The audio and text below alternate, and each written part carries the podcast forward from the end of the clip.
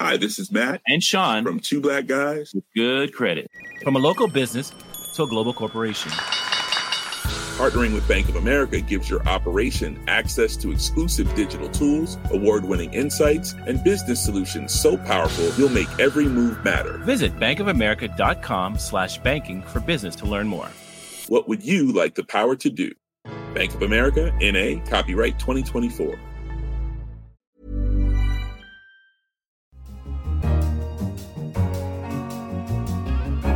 Hello and welcome to Babbage on Economist Radio.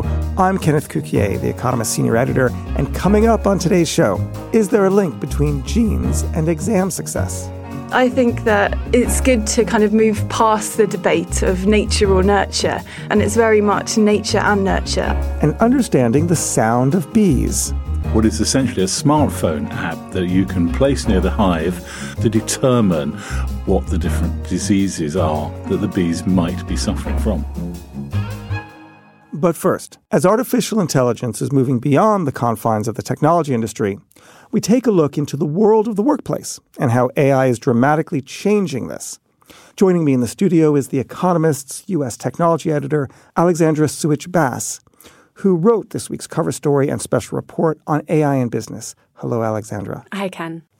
Alexandra, AI has always been a frontier for business. It seems like it's making inroads today. What's going on? So, AI has been a major focus of tech companies in recent years, and Google, Facebook, Amazon, Alibaba, Baidu have built enormous commercial empires applying AI to their businesses, whether it's product recommendations, sorting through relevant content, filtering out spam. What's now happening is we're seeing AI move out of the technology sphere into mainstream business. And a lot of old fashioned companies are starting to think about what their AI strategy strategy is and to position themselves for the years ahead.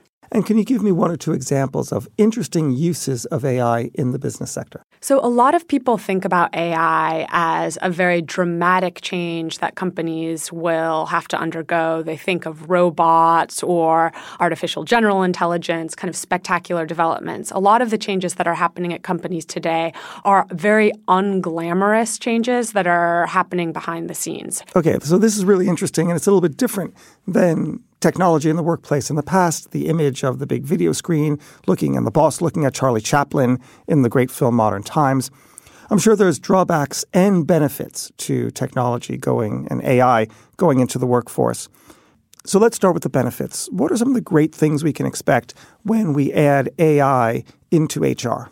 So there's a couple of things that I think people are excited about. The first is that AI will help make workplaces fairer. So humans, in spite of how strongly they believe in their own capabilities, actually have very bad judgment when it comes to deciding on which candidates to hire and checking their own biases at the door. So people tend to like to hire people who are like them and might look like them.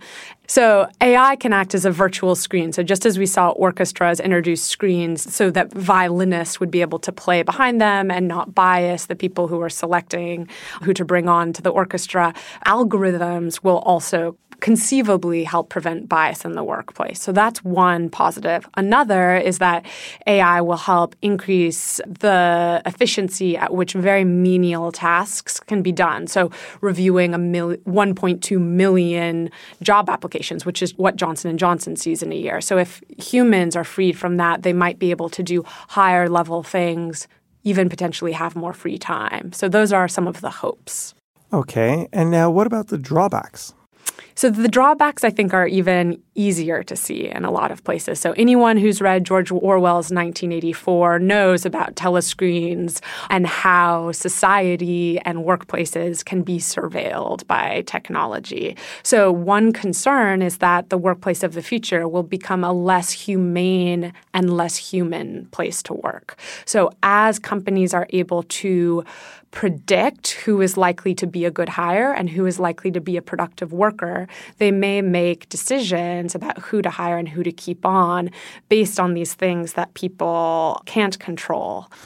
So I'm sure you've thought about this that many people are looking at privacy as somewhat of a luxury good, that people in white collar professionals and elites will be able to get it because they'll be able to demand it and militate for their interests in that way.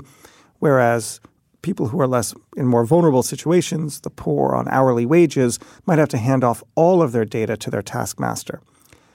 Do you think that the world is going to cleave into these two ways of the workforce, where some have privacy and others don't? It's a great question. We write in the leader about the people who will be worse off are those who are at risk of being replaced by a robot or treated like one. In terms of those who are doing manual labor or in heavily surveilled environments like warehouses, for example, or on factory floors or in retail outlets, I think where there's actually a huge opportunity for companies to replace them with robots, they're going to have fewer options for advocating for their own rights to privacy. This is a lot like Karl Marx's alienation of the worker. Now, the solution in the 19th century was the labor union. Do you think you're going to get these new forms of digital algorithmic labor unions? I think we're more likely to see a resurgence of real life labor unions in environments where it's possible. I think that there's going to be a strong argument for blue collar workers and potentially even white collar workers to consider unions and collective bargaining as a possible solution. What else can be done? I'm sure there's a role for norms, a role for business self interest, and maybe even a role for regulation. So currently, all of this is done very opaquely. Employees do not know what's collected about them. And as the technology improves and the amount of data that's collected vastly increases, I think that the role of the company in helping their employees understand what's being gathered is very significant. The other question is should there be some kind of right to see your data, but then also data portability? So some people want, when they're applying to another job, to have a blank slate and not have whatever information was gathered about them at their previous employer known to their next one or considered in their application for a new job. Others who are top performers might want that. So there's there will also be a question to be worked out of who owns that data. Is it the company that collects it or is it the individual whose information is being gathered? Right now, is that a legal lacuna or is there an answer? Right now, the presumption is that company's proprietary information, and it's actually not the worker's right to either inspect it or transport it to a different company. There's also a really big potential legal issue around transparency and privacy with this data, where companies could choose to to use third parties. For example, a lot of companies are buying off the shelf solutions for hiring, for example, um, and would share this data with those third parties as a way of helping train algorithms to better predict which employees to hire, for example. So they'll share it with these third parties. We saw this kind of data seepage and information seepage in the online ad industry, where the number of companies that ended up getting access to individuals' online browsing behavior, for example, vastly increased. And as the number of people in the room vastly increases or uh, companies in the room vastly increases, there's a huge leakage issue as well. And that I think will become a big issue, which is should companies be sharing this with outside firms without users' permission? Do you believe that we have the right rules in place to use data effectively? And if not, what can we do not just to support the HR function of business, but business in general in terms of artificial intelligence? So I have a couple thoughts on that. The first is a lot of companies are asking how to prepare for the AI era and don't even have basic data collection in place. So we're talking about the future and the surveillance of the future in the workplace. Right now, a lot of the conversations that are happening are very basic about how to store data, gather the right data for machine learning algorithms. So it, to present this as something that surveillance is happening on a wide scale is not completely accurate. What we're trying to do is raise questions about how what we're experiencing today might uh, augur for the future. That's great. Alexandra, thank you very much. Thank you so much, Ken. Next, new research led by Robert Plomin and Emily Smith Woolley of King's College London have been looking into the link between genes and expected educational outcomes. Joining me in the studio to discuss what they found is one of the paper's authors, Emily Smith Woolley. Hello, Emily. Hiya. Thank you so much for having me. My question first is what is the full title of the paper? Uh, that is a good question. It's quite a mouthful. It's differences between selective and non selective school students mirror the genetic differences between them. So clearly, the first test of intelligence is whether you can memorize your own academic paper. It changed, the title changed quite a lot in the different drafts. And how would you sum up what it is you were looking for? Okay, so uh, we were interested in looking at the average differences between different school types in terms of GCSEs and also average genetic differences, and kind of thinking about the factors that different schools can select on. So that's things like ability and achievement, and to an extent, socioeconomic status. And what are the effects of these in terms of average genetic differences, but also once you account for these factors, do we still see these average GCSE differences between schools? Okay, and GCSEs is the British standardized test. Exactly, yes, 16. So at the end of kind of compulsory education, it's the exams that students do. And what did you learn? We found that once you accounted for the factors that um, schools use in kind of the selection process, either actively in terms of ability or achievement or passively in terms of socioeconomic status, that there were very little differences between students' achievement on these standardized tests uh, between the different school types. We also found that because these schools select to a certain extent on factors that are known to be heritable, so genetically influenced, that there were small average genetic differences between students attending the different school types. Oh, I love this. So, what were some of these genetic differences among students attending different schools? So, what we did was we created a genome wide polygenic score for each person in our sample. And this is a score that's based on their individual DNA, and it's created by summing together all of the genetic variants. This is tens of thousands of genetic variants that they have that have been associated with educational attainment. So, this creates a score for an individual and it puts them somewhere on a kind of a continuum. And we found that those students attending selective schools, so those are grammar schools and private schools, had on average a higher genome wide polygenic score compared to those attending non selective schools. But an important point is that there was a lot of overlap uh, between the different school types. Let's talk about the fact that at these great selective schools, you've got people which have a richer, more intellectual gene pool. Tell me more. And at non selective schools, you have exactly the same bunch of people, and at grammar schools and at private schools. I think the point is that there is this incredible overlap between students attending different school types. It's the same for GCSE differences. You'll have people in non selective schools who have, get very high exam scores and very low exam scores, and you'll find that within school types, but also within schools as well. So I'm now forced to ask is this really a sign of intelligence or of exam success? So I think that this just shows that they have slightly more, on average, of course, of these genetic variants that increase educational attainment. And these variants are associated with doing well on exams, and they've also been shown to correlate with intelligence as well.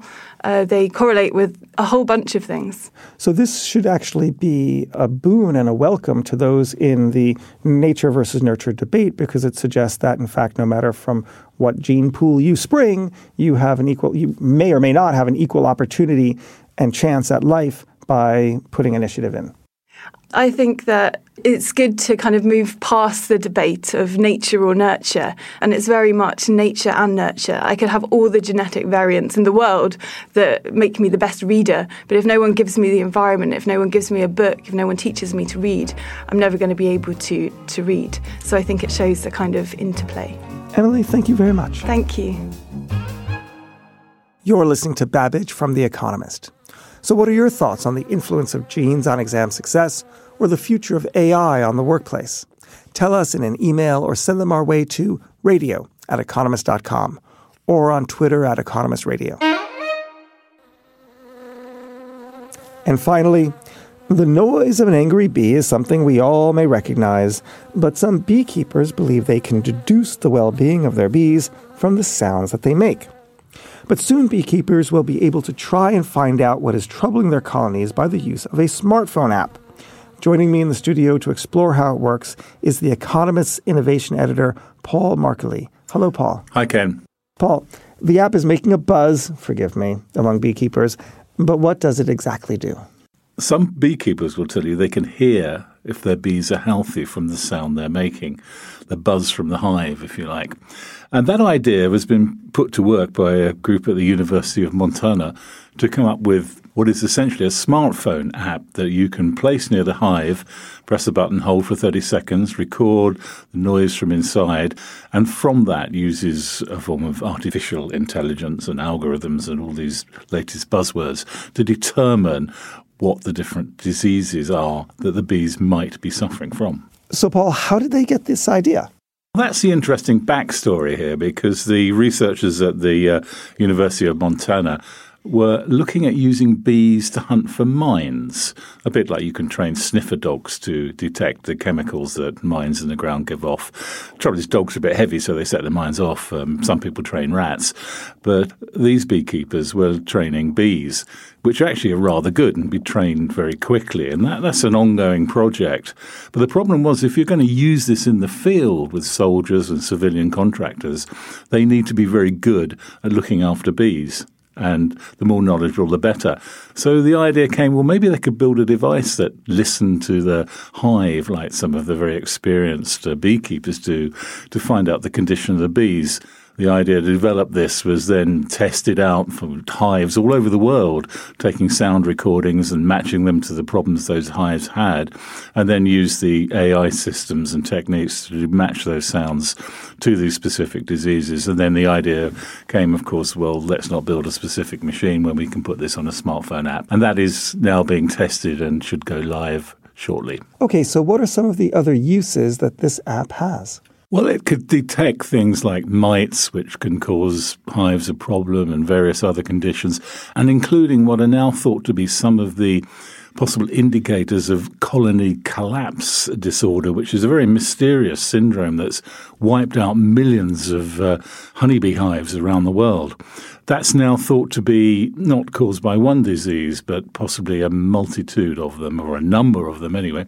And so some of those symptoms might be found as an early warning that this colony collapse is pending, and so something might be done about it. So I must ask the question if we're able to get a general sense of the health and maybe even the emotional state of the bees, whether they're happy or not, are we able to understand maybe other animals through taking the data and applying audio recognition to it? That's an intriguing question, Ken, but I think possibly that's right because you find experts on animals in various areas who probably will tell you that they can understand what their animals are saying or the noises they're making or even the expressions they're having, even the expressions on their faces to deduce uh, various things about them. And any dog owner will tell you that, and any cat owner as well. So maybe there's a whole host of uh, communication apps to come. My wife is a genius at understanding whenever the baby in the house knows if it's wet or wants to be cuddled or is lonely, hungry. But then she feeds me and I'm fine. a child keeping app. There you go. Great. Exactly. Paul, thanks a lot. That's a pleasure. And that's all for this edition of Babbage. Don't forget to pick up the latest issue of The Economist or find us online at economist.com. I'm Kenneth Cukier, and in London, this is the AI Economist.